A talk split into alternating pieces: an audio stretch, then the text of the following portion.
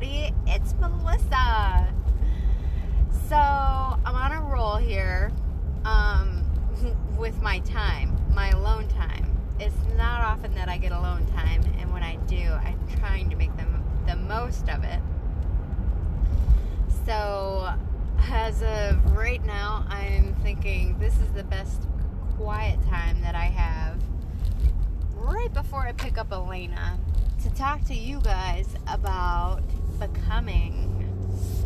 And not Michelle Obama's becoming, but Melissa's becoming. I am what I become. I am what I choose to become, rather. So that's my mantra for the month of November. I'm in a group where we decided to take November on like gangbusters and really support each other with our where we wanted to land in November because it was, I guess, such an important month for um, like astrology and the numbers and all of that. Excuse me. But it was a super important mm, month for me because I was coming off of some intense, um, some intense personal growth. All of that work, and then it just the work doesn't stop, but we the meetings stop in November. And so I knew that November I was going to need some extra support to get me to December and the next month and the next one. Just to make a lovely transition rather than a crash and burn or the fear of a crash and burn or just questioning, you know, am I doing this right? So I just needed extra support. I'm in a group, and um, Kim, the leader of that group, said, let's all pick mantras.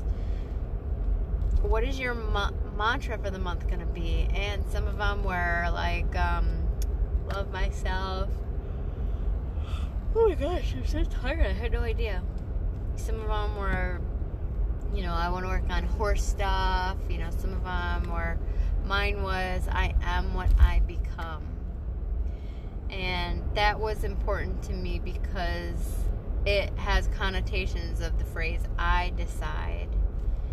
And so much of my life, like that was important to me. For me to decide, for me to give the authorization of who I become, because so much of my life has been in reaction to others people's perceived reactions of me. Did that make any sense? Let me try that again. This is exhausting. This is as exhausting as it sounds. Basically, my I am who I become. How am I going to say this? So I tend to react on people's what I perceive people's reactions are of me. So that means that if I perceive that this guy is treating me like I'm dumb, then I will perceive that he has seen me do something dumb and he has now made the judgment that I am dumb. And then for some reason, my brain, my reaction goes one step further and says, Oh, you should feel guilty for being dumb. Like you are dumb almost. It's almost to the you are dumb, but I still have this feeling that I know he thinks that, and so I act like that. or accept that, or accept that explanation of where this person's brain is at, that my brain is giving an assignment to. Although I have no idea what's really going on in this person's head. He could be having a bad day. He could be. He could be not thinking anything of the sort. He could just be rude and not even know it. So, so much of my life has been in reaction to other people's reactions of me that I perceive.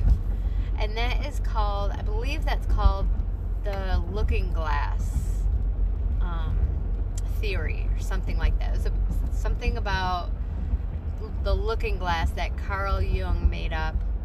Um, not made up. He kind of defined this philosophy of that, um, where one. I'm not to try to explain it again. Holy smokes! Did I not learn my lesson the th- three times? So, if you Google the Looking Glass Carl Jung, and I think it's Khan Academy or something like that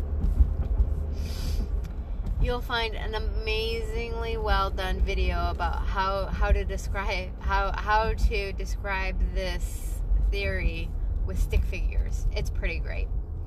Uh, makes it very easy to uh, understand. And when I was watching it, I really felt like it was an aha moment. Like somebody just described my life. Like it's exhausting, it's complicated, but that is the way that I have been thinking. And I will say that going through the Changing Woman Sisterhood has really helped me in stamping that out. Not so much, you know, it's embers. There's embers burning of that that I must constantly remind myself at this point. I don't know if that'll be like that forever, but like I at this point I must consistently remind myself that that is not the reality of things.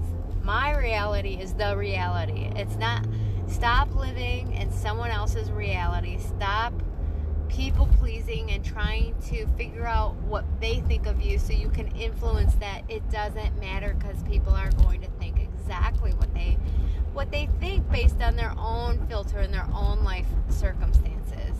And so I need to understand that and I've said this before at several points in my life, but it does have a different connotation right now.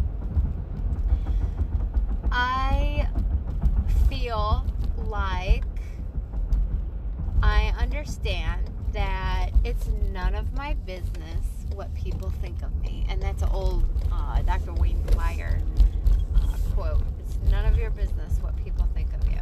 And he probably got it from, it's probably some generic thought.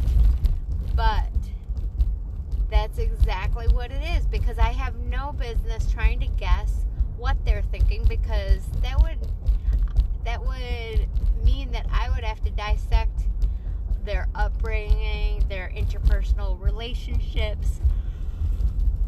Oh my god.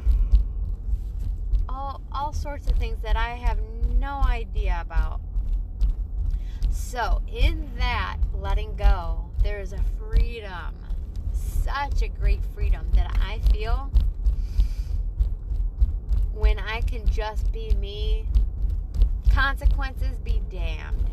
Always there was consequences to my actions, to my whatever I do. In my head, I was always thinking, well, how will this affect? What will they think? And now I absolutely know that I can live my life for me. Hallelujah. And that is pretty amazing. So, with that thought, I would love to know what you think about this concept of living as other people think. Mm, see, I'm going to try to describe it again. It's living through other people's eyes, your perception of what they think. So, do you do that? Have you done that? How did you get out of it? Are you a people pleaser? Do you know a people pleaser?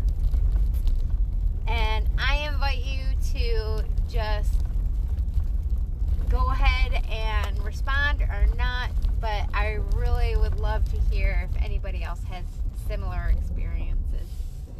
Okay, everybody take good care and I'll see you soon.